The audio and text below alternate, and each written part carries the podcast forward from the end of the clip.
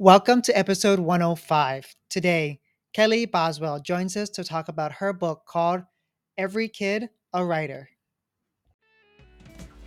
Welcome to the Teaching Multilingual Learners podcast.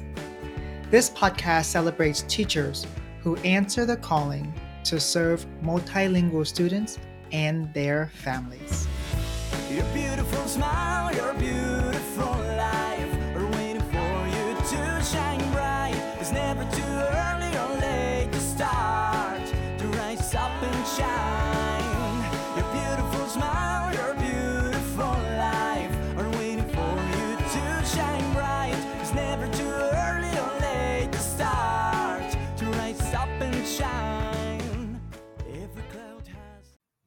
Writing is one of the most difficult parts of my job. I always feel that I'm a subpar writing teacher because I basically assign students writing tasks that are scaffolded with sentence frames and sentence starters, key vocabularies for them to use, and it's even organized in a particular way. Yes, that's the language specialist in me. Yet I know this does not inspire a love of writing.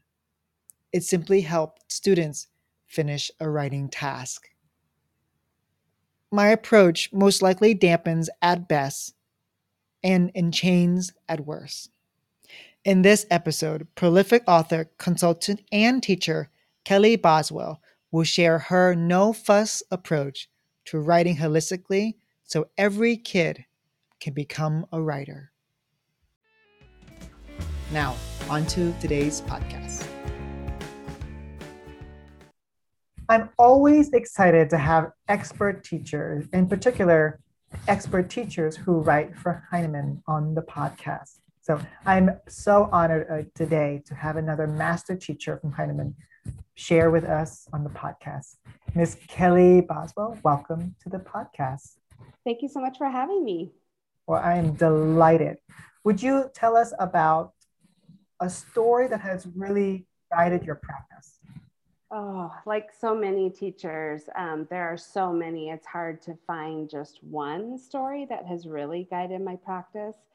But the one that comes to mind first is when I was a first grade teacher years and years ago, and I was just kind of starting my journey as a teacher of writing and trying some different things, giving kids choice and voice, and trying to confer with children and be positive and I had taught a mini lesson. It, I thought it was fairly solid. I sent the kids off to write, and I got around to a child, we'll call him Chris, right. and he had taken a black marker and had basically just colored the entire sheet with a black marker. There was about this much room left. And I wanted to say, you know, Chris, did you not see my beautiful mini lesson? What right. is going on here? But because I was exploring my role as a writing teacher, I, I knelt down next to him and I said, Tell me about your piece. And he looked up at me and he said, It's dirt. And I immediately thought the next words out of my mouth are going to be so important for this student and for me and our relationship. And so I looked, I knelt down, I got really quiet, and I said, You know, as a reader, I had a hard time knowing that was dirt. What could you do to help your reader? And he looked up at me and said, I could add some words. And so, with the last little space he had left, he wrote DRT and he took some markers and added some worms to the black space. And I felt that that moment really sh- was a shift for me in how I approached writing, how I approached children, how I approached my role as a teacher of writing. Um, I, I think it was pivotal for me to really see students instead of looking for, you know, he didn't follow directions, he didn't do what the mini lesson was about. It was more like, what is this child trying? What is the good work I can get behind? And how can I support this child in the next step forward? And then always, what is it? Someone has said, um, relationship trumps compliance you know it's the relationship with the kid is more important than did he follow the thing i taught in my mini lesson. Right. Mm, so that was a real shift for me. Right. Because we all have moments in our own childhood schooling experience when there was something that the teacher did that stuck with us. Right? I still remember the moments that really stung me and things the teachers did. I'm sure they were trying to discipline me because i was a hot mess. But I still remember those really painful experiences more than I, I remember this loving experience that outweighed the other ones. I still remember that. And you, I think you did a really great thing to say, I see what you're trying to do. Let me celebrate that. And because you did that, you're speaking to teachers or language learners right now. You're speaking to teachers of multilinguals who sometimes they try and their attempts are met with revisions and corrections and scorn.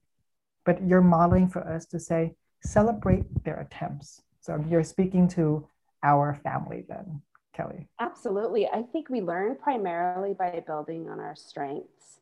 So it's important for all students, students learning additional languages, students on individual education plans, all students to know what they're doing well so that they can build on that. That's how we learn. Right. Because imagine now if you were to say, oh, no, no, no, that I'm not going to accept. Right. And imagine how Chris would feel and how, how would he remember his attempts, right? Yeah. He's not going to try again the next day. That's for sure. Right. Yeah. I think the Gottman Institute said they're, they're relationship experts, right? And they say that if relationship like is an investment account, we have to have more deposits in the account than withdrawals. Yep. But a withdrawal is worth one withdrawal is worth five deposits. Yeah. So we have That's to- why at the beginning of the year I encourage teachers when you're conferring with students, it's just compliment and move on. Compliment and move on. Compliment and move on because you've got to put those deposits in Otherwise, your checks are going to bounce when you go to make a withdrawal. And then you have a bunch of kids who don't like to write or they just try to avoid writing because it's their only way of self preservation is to not write at all. Right. Because it's hard. It is hard. Right. And then to have someone, I mean, like we, the gr- good intentions behind teacher want teachers wanting to uh, guide and correct really leads to kids feeling like, oh, I'm not good enough. Yep. So I don't want to be judged anymore. So I'm not going to write. Yeah. The best advice I have for teachers is if you haven't done this in a while, take a class. Take a basket weaving class or a Thai cooking class or a knitting class or a, a karate class so that you never lose that feeling of what it feels like to be a learner yes. and how vulnerable that is. Yes. And then how it feels when someone comes and corrects versus when someone comes and gently nudges, but it, with a lot of encouragement, because that all translates to good teaching. Because they know, like, oh, wow, I'm being corrected. This is a really hard experience. It's kind of like when we ask teachers to learn another language. They're like, whoa, so this is what it's like? Or during professional learning sessions, when when the facilitator is making us do things and the, te- the facilitator is saying, I have a question, please answer it. And nobody answers. Let's move. Um, so thank you for sharing that story about Chris. Would you now tell us about the seed for the story? Because every story has a seed.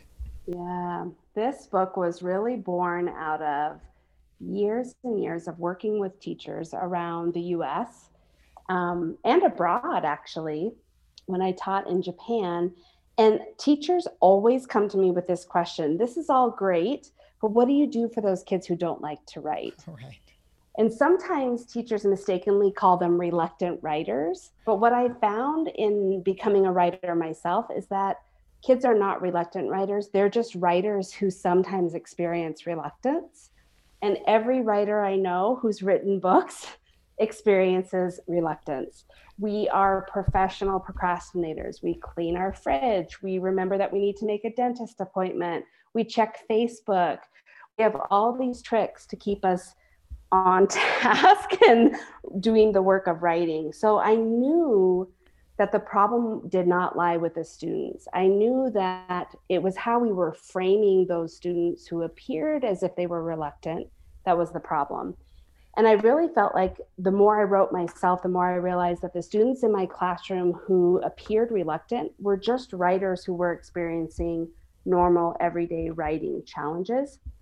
So I set about to write a book that really just produced or, or set forth six really simple, streamlined, unfussy strategies that I've seen in other classrooms, that I've used in my classroom, I've done lessons that really can help kids re engage with writing with enthusiasm and even joy.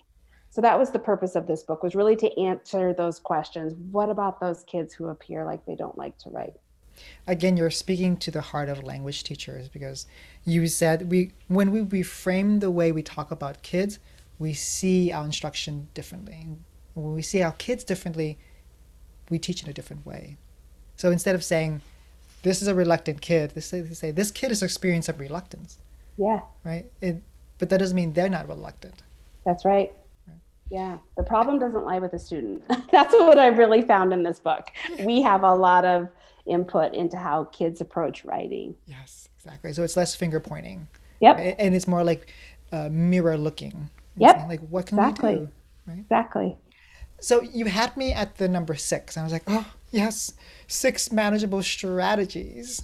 Can you um, tell us about that? Uh, that?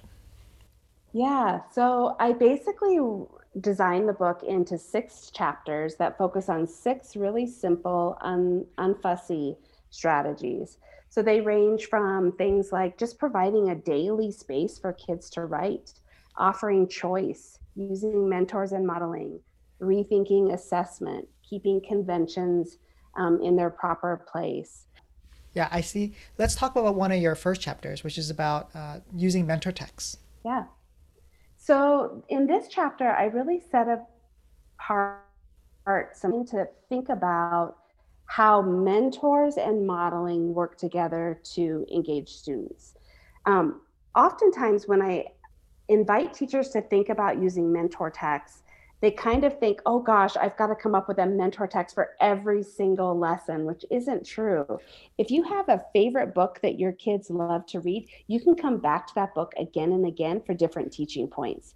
And then the other thing to consider is think about books that have been authored by students in your classroom, yes. especially if you're working with multilingual students then who are using translanguaging, who are using various languages within their writing, those can now become mentor texts for other students so that they see their language, all the languages that they own as an asset and that they can be used in their writing.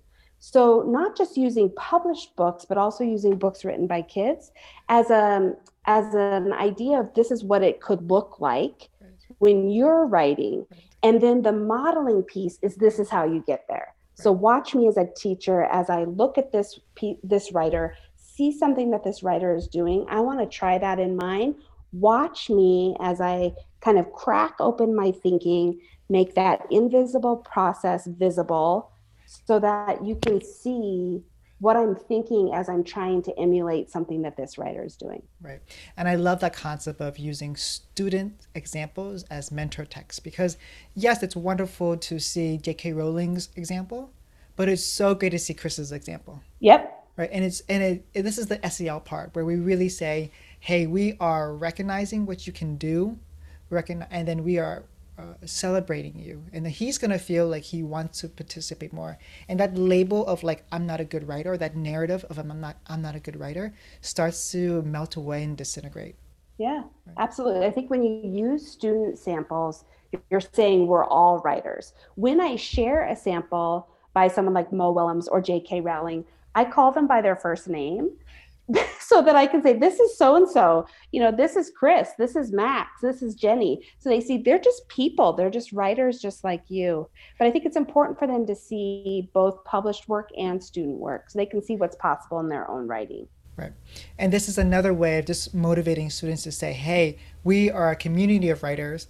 This is, I guess, in another way of saying is it gives the voice, it spotlights students who is often voiceless. Yeah. Because the kids who are, are often participating the most, are, I've, I notice are often the readers, the writers. But yet the ones who are don't have their hand up often also have things to contribute. And just slightly showing students uh, their student samples, it's like a hand raise. It's a spotlight. Absolutely. Absolutely. You're blessing that work. And then I think what's so powerful is to take a piece written by a student like that say, this is something I admire in this writer's piece that I'm going to try in mine. So the teacher is now looking at student work to guide his or her own writing. That's powerful. So besides uh, using a text that can, we can go back again and again, and I thank you for um, allowing teachers to say, you don't have to make a mentor text for each single writing uh, piece, so they're going to feel relieved. Yeah. How else do you use mentor texts? So I typically start with what am I trying to teach? Right. So if I'm trying to teach students how to create a brochure, then I'm going to go to the airport and grab a bunch of brochures so they can see what actual brochures look like.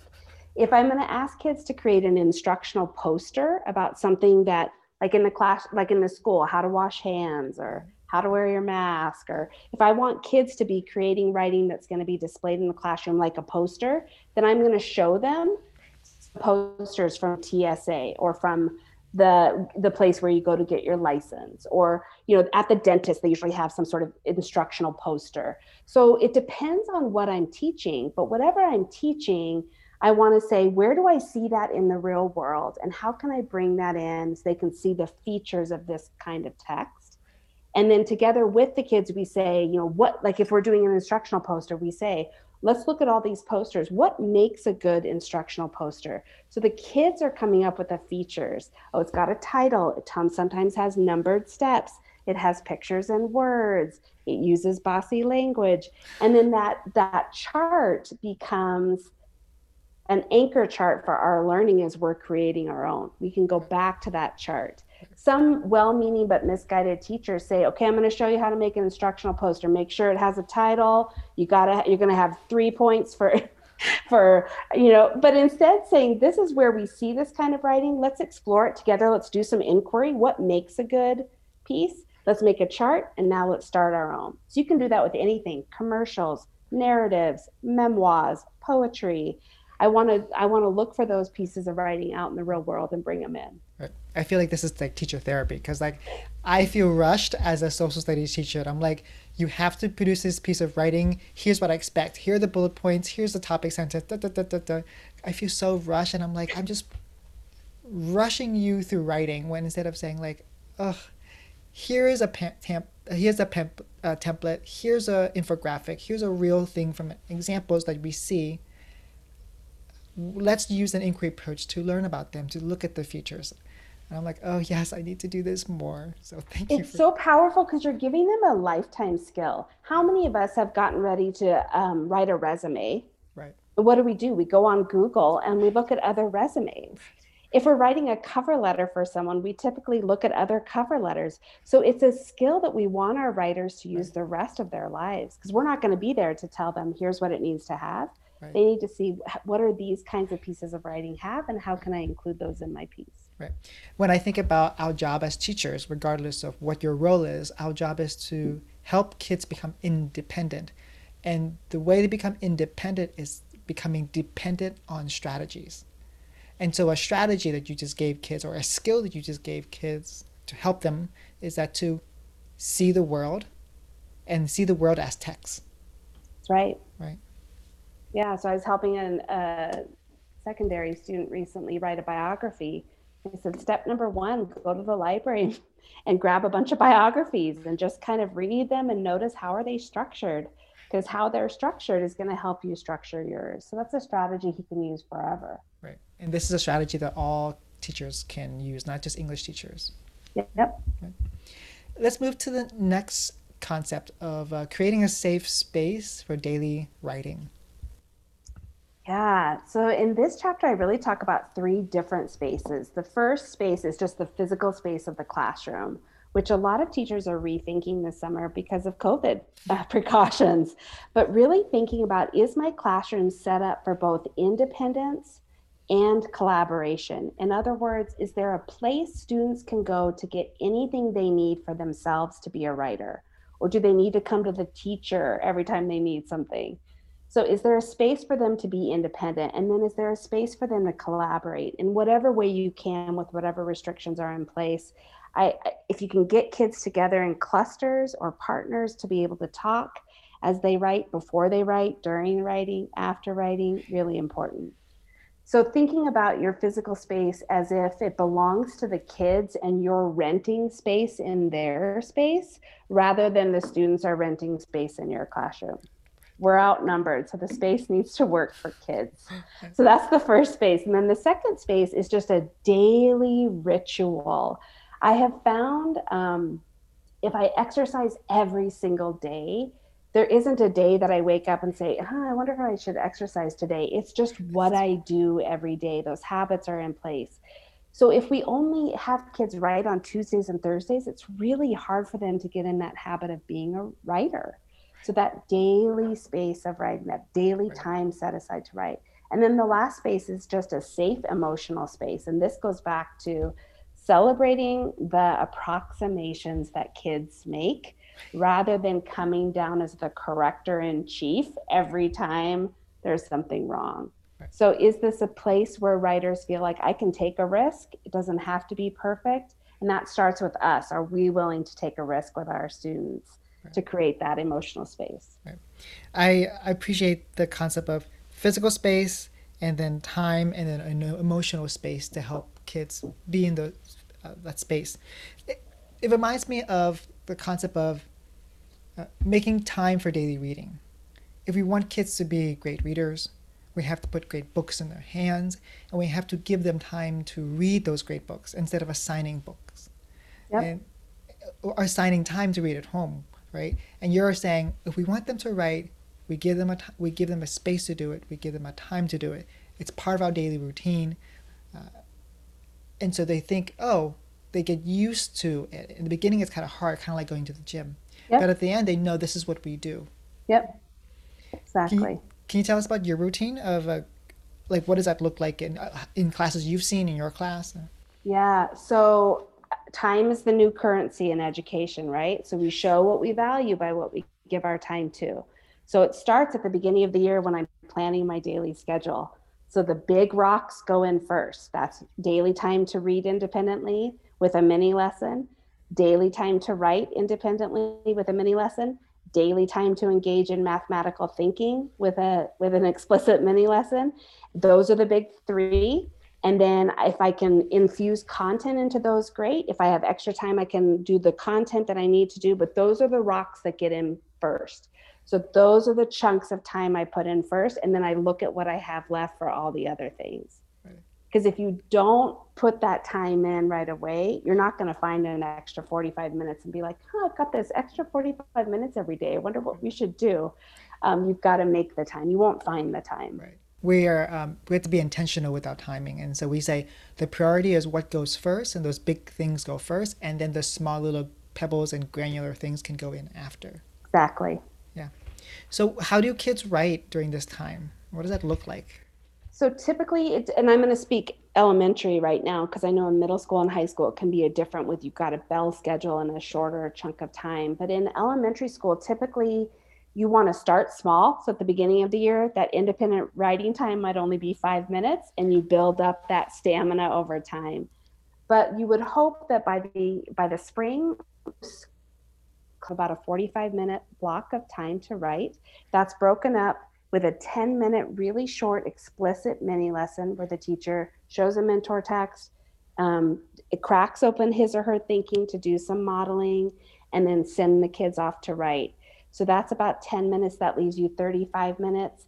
It's about 20, 25 minutes, maybe even 30 of independent writing while the teacher is walking around conferring, providing that support to individual kids. And then it always ends with a reflection, which is the part that everyone skips. Everyone's like, oh, okay, time for library, grab your books and line up. But it's important to bring kids back to the carpet if you can, or even just have them turn to a partner. Right. What did you work on today? Share your writing with a partner. So it allows kids to be instantly published because they get to share their writing right away.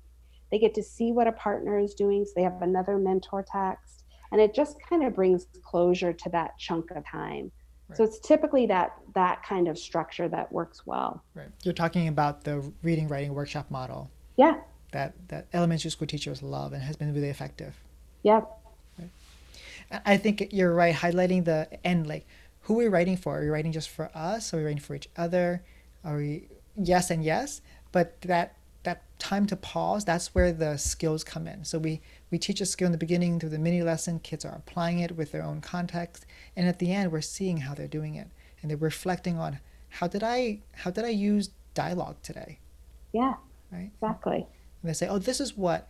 Uh, so, I know when I when I've used this workshop model, I'll have kids share, but then when they start sharing, they have to share what their partner shared out. And so that's like highlighting a person who's sometimes quiet and not going to share, but someone else saying, "Hey, look, I'm re I I noticed this intentional act by Chris. Look what he's doing with his dialogue. I want to share it with you." Beautiful.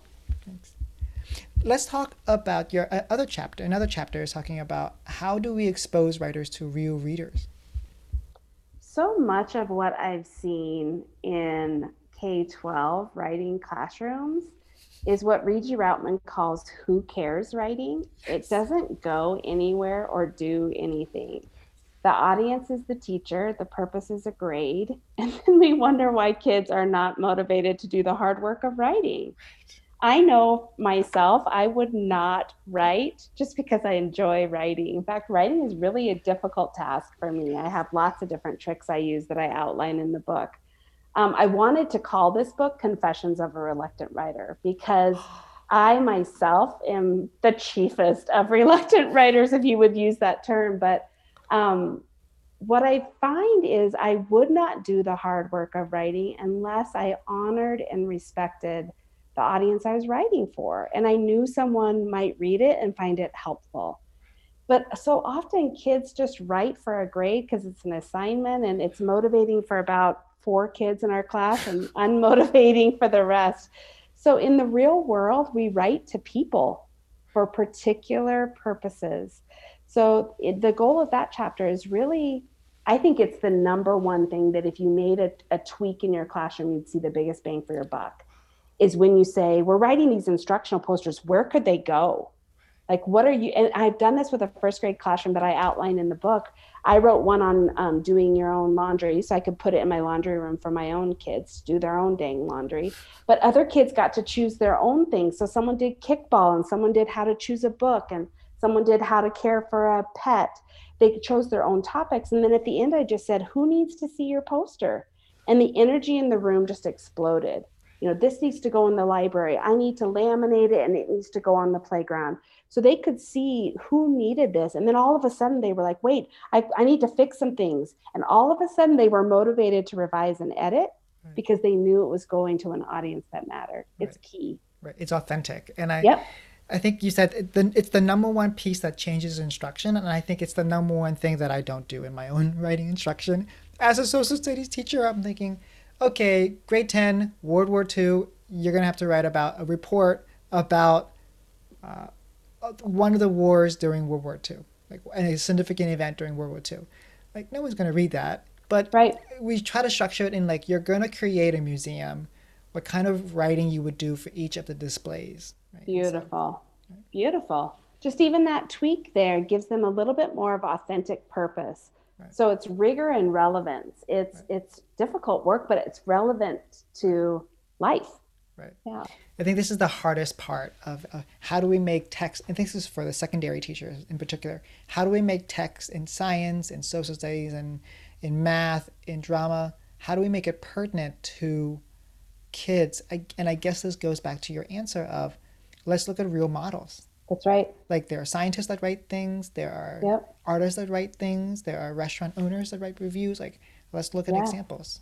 Exactly. And I always and I walk teachers through this in the book, but my first question is where do I see this kind of writing in the real world?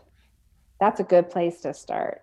Right. But the here's the thing, and this is for secondary teachers. If you are thinking, I don't see this writing in the real world, that should be like a huh I wonder if I ought to rethink this assignment because we've just been doing the same thing for decades now. But the but the text out there is changing.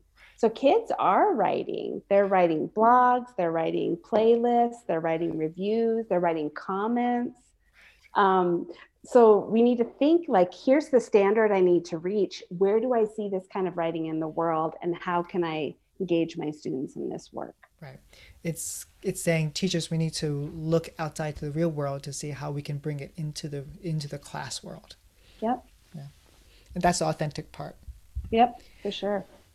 Uh, can we talk about another chapter, which is talking about uh, offering student choice?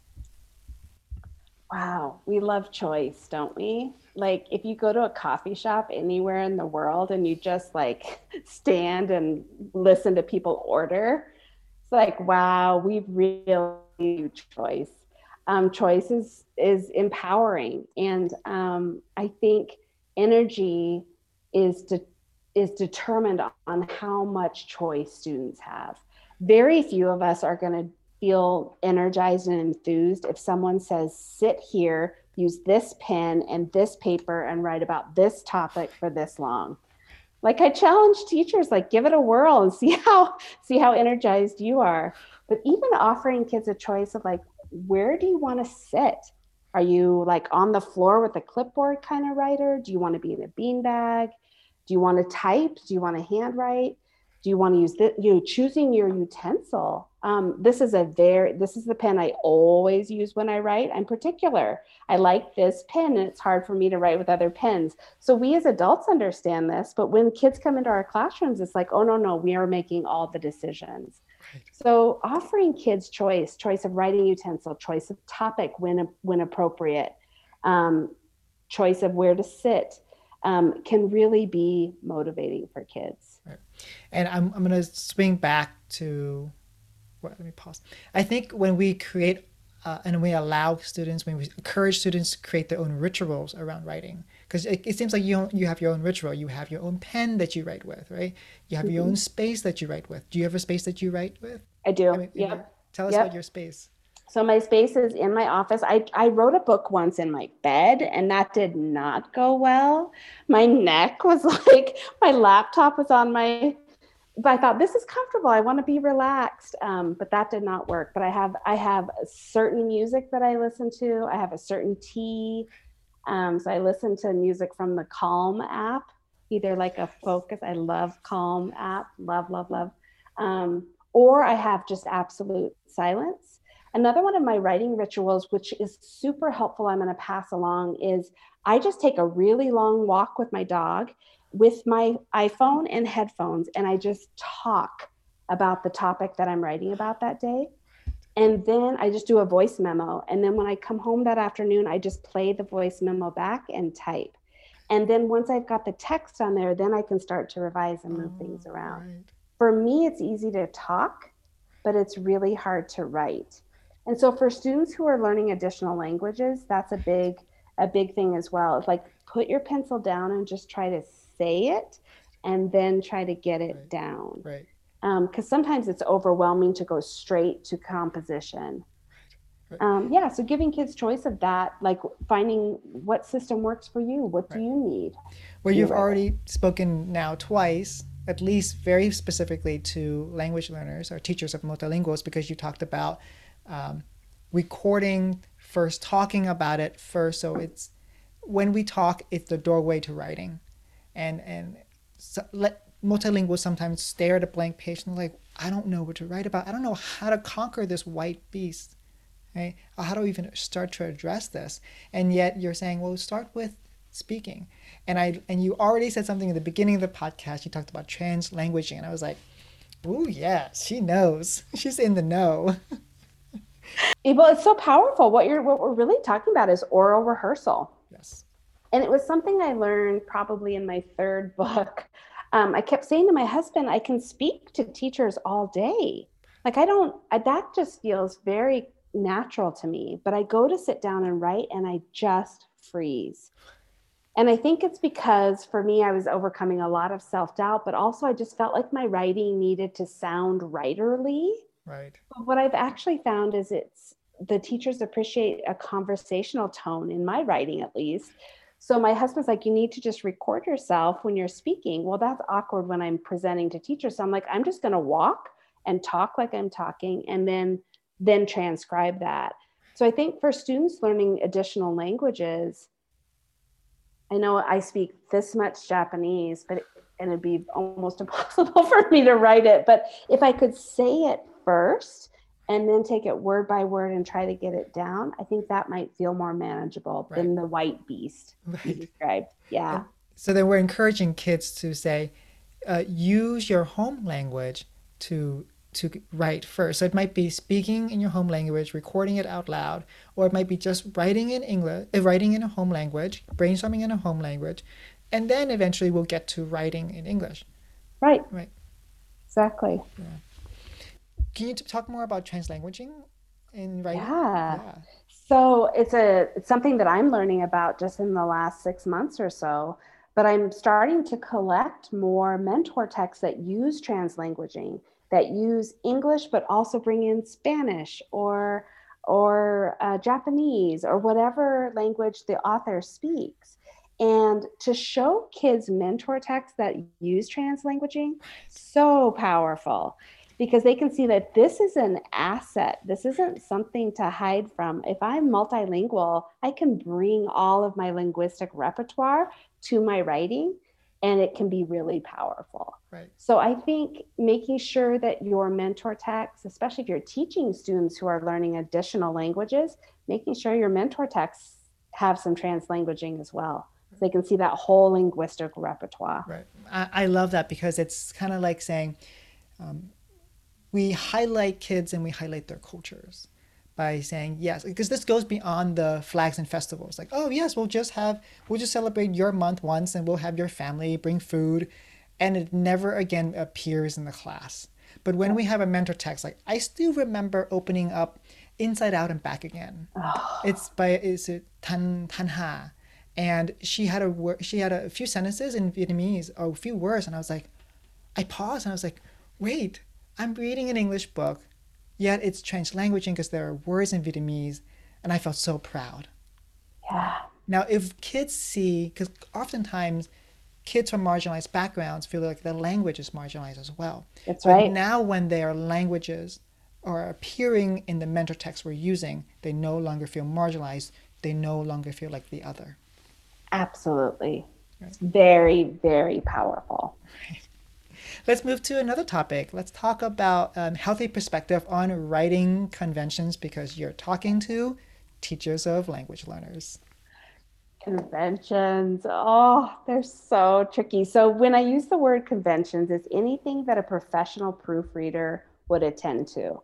So spelling, grammar, punctuation, it's all those things that make writing readable and conventions exist out of respect for the reader we want the reader to be able to focus on the content and not be distracted by the conventional mistakes. So conventions matter.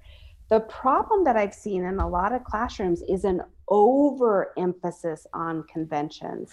And always when I talk about conventions, I feel like teachers walk away saying, Oh, she said, don't worry about conventions. Not what I'm saying.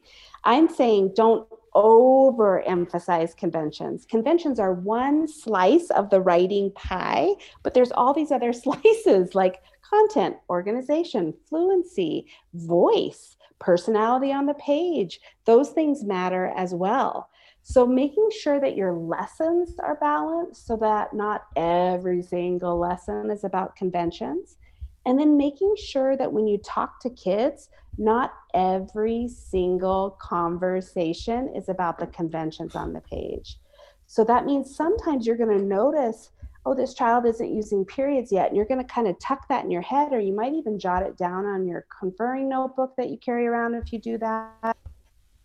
But you address it with the kid every time. So if you address conventions with the kid every time you talk to him, he's going to think, this is all that matters. Right. And it's not, it's one part of writing. Right. So it's really striking that healthy balance of still teaching it, absolutely, but keeping it balanced with other things that you need to teach in writing. Right. I wrote down the, the phrase a convention helps us communicate, but it's not communication. Mm, right. So totally. We need it. We need a full stop. We yep. need to know some in English some words that are capitalized.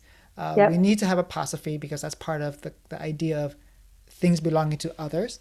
Yep. Uh, but w- if we overemphasize that, then we stop the community. We might hamper or uh, stifle the communication, and that's what we're trying to do. Writers communicate, right? and and conventions help, but they can't be overemphasized. So absolutely, and I think it's helpful for kids to understand that not everything needs to be conventionally per- perfect. If I write a grocery list, the audience is me, The purpose is to help me remember. It doesn't matter if I know how to spell asparagus. If I can read it, I'll get I'll grab the asparagus. Um, but if I'm writing an email to a principal, then I might want to double check and just make sure everything's looking okay. But sometimes well-meaning teachers expect that everything that students write should be perfect, but we don't have that expectation in our own lives as writers. And I think we this is the part where we're talking about social justice. In the past few years, or really decades, we're talking about standard English. Or so there is there is an othering of even English. Because I remember when I was in New Orleans, yes, you're raising your hands for the people who are on the podcast. I remember going to New Orleans and a student speaking to me and in Creole, in English Creole, and I was like, I'm really sorry, I don't I don't speak Creole. I'm like, no, that was English. And I was like, oh my goodness, I, and now I look back years later, I'm like, that was really inappropriate because I mean, it was good, it was well intentioned, but I didn't realize that I only heard English in one way, and I only valued English in one standard. But now, when we just like trans language, when we let when we encourage kids to change language, when we encourage kids to use their language they would use, let's say that they're writing about a barbershop, we want them to use the language they would use in a barbershop to be part of that text. So it's not saying standard English is this way. Standard English is uh, uh, barbershop language is not appreciated. It's not valued. We're saying the context dictates the language we use. Yes. So you're going to change the way you angle a piece depending on who's reading it. Right. And this goes for conventions, but this also goes for content. I tell a story in my trainings. Um, my youngest son, Brady, was born with a cleft lip. And I could write about cleft lips, but who I'm writing to is going to change how I angle that story. So if I'm writing that piece to Brady about his cleft lip, I'm going to say, God put a notch on your lip so that when we went into the nursery, we knew right away which baby was ours. I'm going to angle that piece one way. But if I'm writing a letter to Peyton Manning because he got me through the first six hours, because he also had a cleft lip, so we looked at his lip over and over again, then that I'm it's still the same topic, but I'm angling that piece completely differently because I'm writing a letter to Peyton. Or if I'm writing a blog to other moms whose babies are born less than cosmetically perfect, it's the same topic, but I'm going to angle the content, the conventions, the structure completely differently. Right. So c- conventions and content are all contextualized based on who's going to be reading the piece. Right. And, and conventions not, are part of that too. Right. And so the language you use with Brady and the language you your son and the language you would use with Pete Manning, though the topic is the same, they're not less valued. That's and right. that's what we're saying. We're having kids. We're having. We're telling teachers. I think we're on the same length, wavelength. When you work with multilinguals, don't quick go quick to correcting slang language, or we, or quote unquote slang or home language. It's it's honoring the context that that language is birthed from. Absolutely. And some of the grammar that we use feels very othering. Yes. Even just like someone said to me recently, well, it needs to be a prepositional, blah, blah, blah, blah, blah. And I'm like, I have no idea what you mean. So I felt very othered. And I'm like, I've written like eight books, but I don't know the word for that. But even just the language we use can be very much, I know something you don't know. And it becomes this power dynamic. Just let's all just help each other be community of writers and bring what we can bring without right, using right. so much language that way. Well, now you know I'm gonna christen you a teacher of multilinguals because you keep speaking to the political side of us because we talk about educating can be a political act and the way that we other and the way that we accept uh, others through the policies we put in education, this happens. The, we can say, you're valued, you're not welcomed. This language is valued, uh, that language is not valued. And so Correct. we do that through our teaching practice and intentionally. Yep. yep. Yeah. Agreed. Let's talk about the last part is about assessments and identity and assessments. Yeah, I didn't want to write this chapter. Um, I didn't want to write a chapter on assessment at all. Um, but after some discussion with my editor, I knew I needed to write it, and it actually became my favorite chapter. The reason I didn't want to write a chapter on assessment is because assessment is a word that's kind of been hijacked.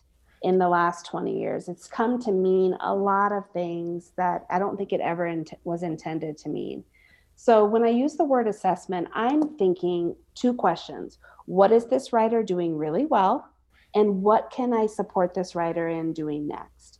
So I try to simplify it. But the way that we assess students is going to be creating their own writing identity. So, yeah, so the way we assess students becomes their writing identity. So when I was in school, I would create a piece of writing, turn it in. The teacher would perform an autopsy on it with her red pen, and she'd hand it back with a grade. That assessment helped to create an identity of who I saw myself as a writer, not a positive identity. So we know now that's not assessment and that doesn't work.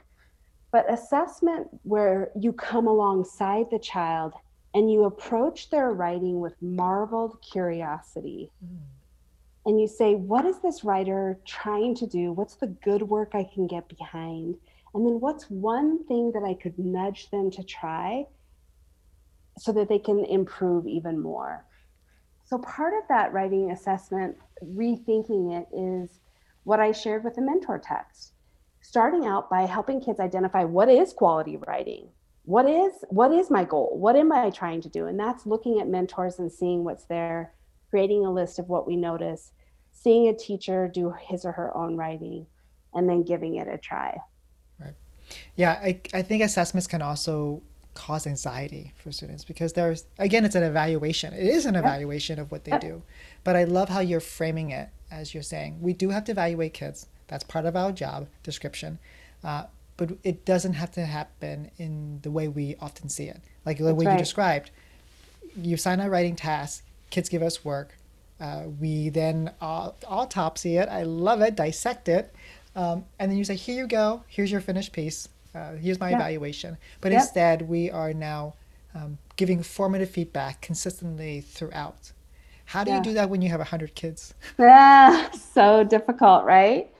So there's a whole bunch of ideas, but I do want to highlight another book. It's called The Anti Racist Writing Workshop by Felicia. Oh, I can't remember her last name. I will get it. Okay.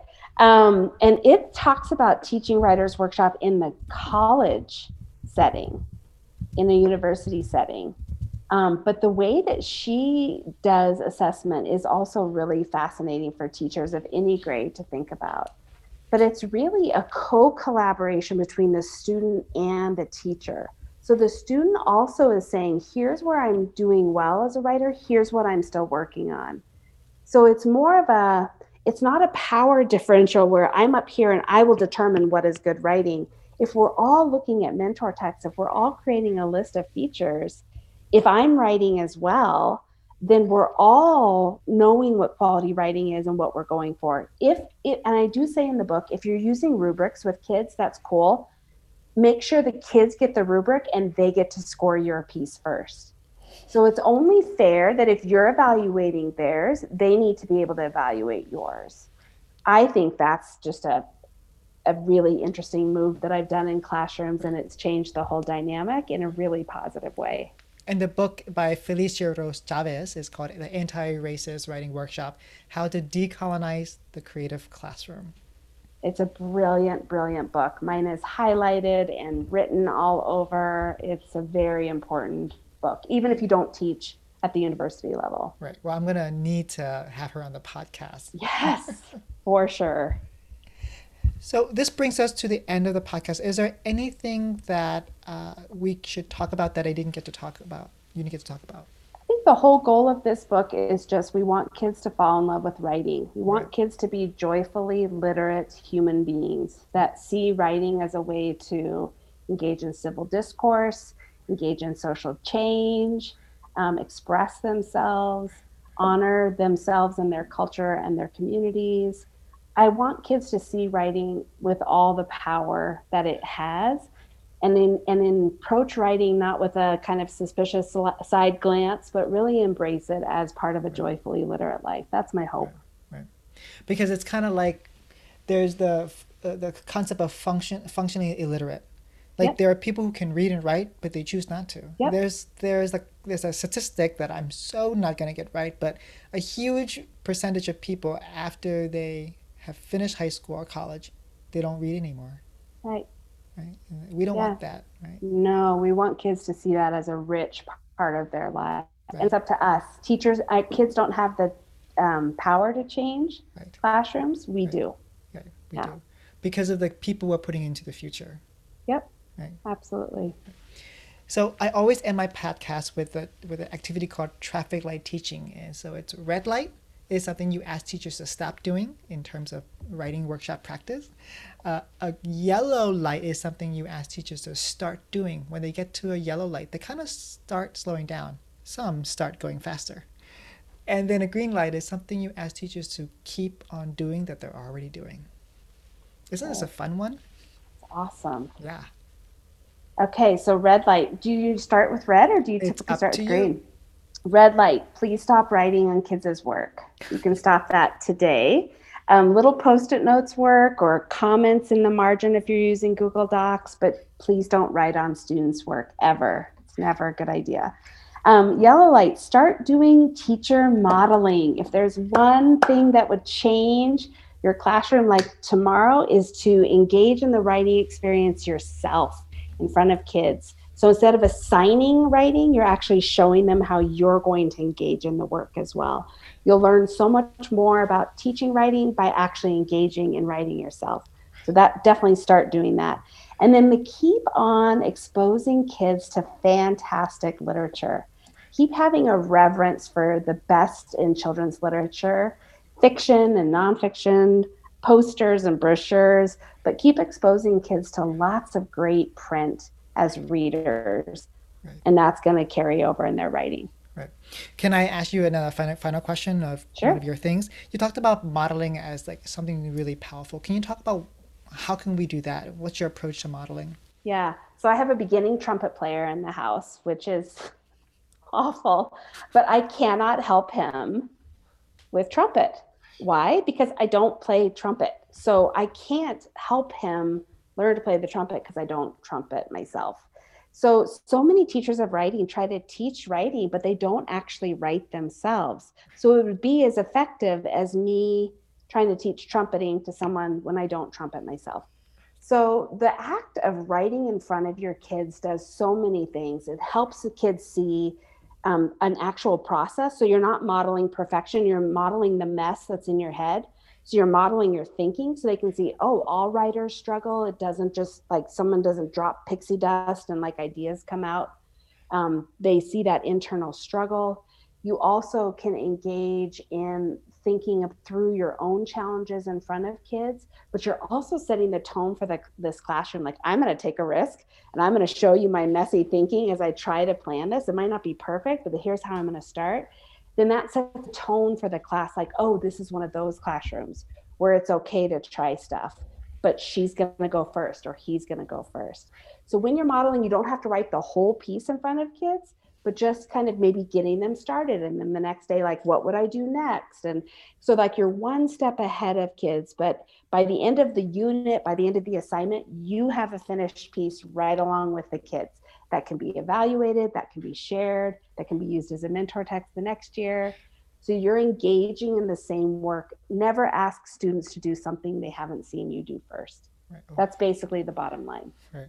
I think when we do when we model, we help make thinking visible. Yep. Right? And when kids can see, they feel more confidence. And when Yeah. they feel more confidence, they'll have more competence. Absolutely. Right. So, Beautifully said. well, Kelly, you have been a, a guide for us throughout this process. Uh, we hope that teachers get all of your other seven books. Thank you for contributing to the field. And you are christened a teacher of multilinguals without even knowing it. Thank you so much. It's been a joy to be with you. Thank you for all you do. Before we recap this episode, I have a favor and an invitation. My favor is to ask you to please review this podcast if you found it valuable so that teachers like you become inspired and informed in their advocacy work. My invitation is for you to enroll in my scaffolding learning or teacher collaboration courses. I've taken the principles that I've learned from experts in the field, I've applied them to my classes, I kept the things that worked, and am sharing all of them in these courses. I hope you consider enrolling. Now, onto our recap. Wasn't this such a fun and inspiring interview with Kelly? She is like my new bestie. She led us into her life and her classes with her stories. I love how these strategies are so practical and, in her own words, no fuss. Kelly struck a chord with me every single time she talked about assets based writing. As language specialists, that is our North Star. On the same lines, we talked about taking a more holistic perspective of conventions. Yes, they are important, but we also have to make room for conventions that are outside American Standard English. For example, if you have a student and this student wrote about his uncle uh, having been bitten by a snake, but saying, My uncle was snake bit, don't correct that. Instead, honor and celebrate it as a form of English used in a particular context. This is the social justice piece because it recognizes that students have a voice and their voices are worth hearing through their writing. Kelly, thank you for writing a no fuss book for teachers of writing, which we all are. Thank you for listening. I'll see you soon. Be safe and be rooted in peace. It's your turn to play traffic light teaching. Tweet at me either your red, yellow, or green light from this particular episode.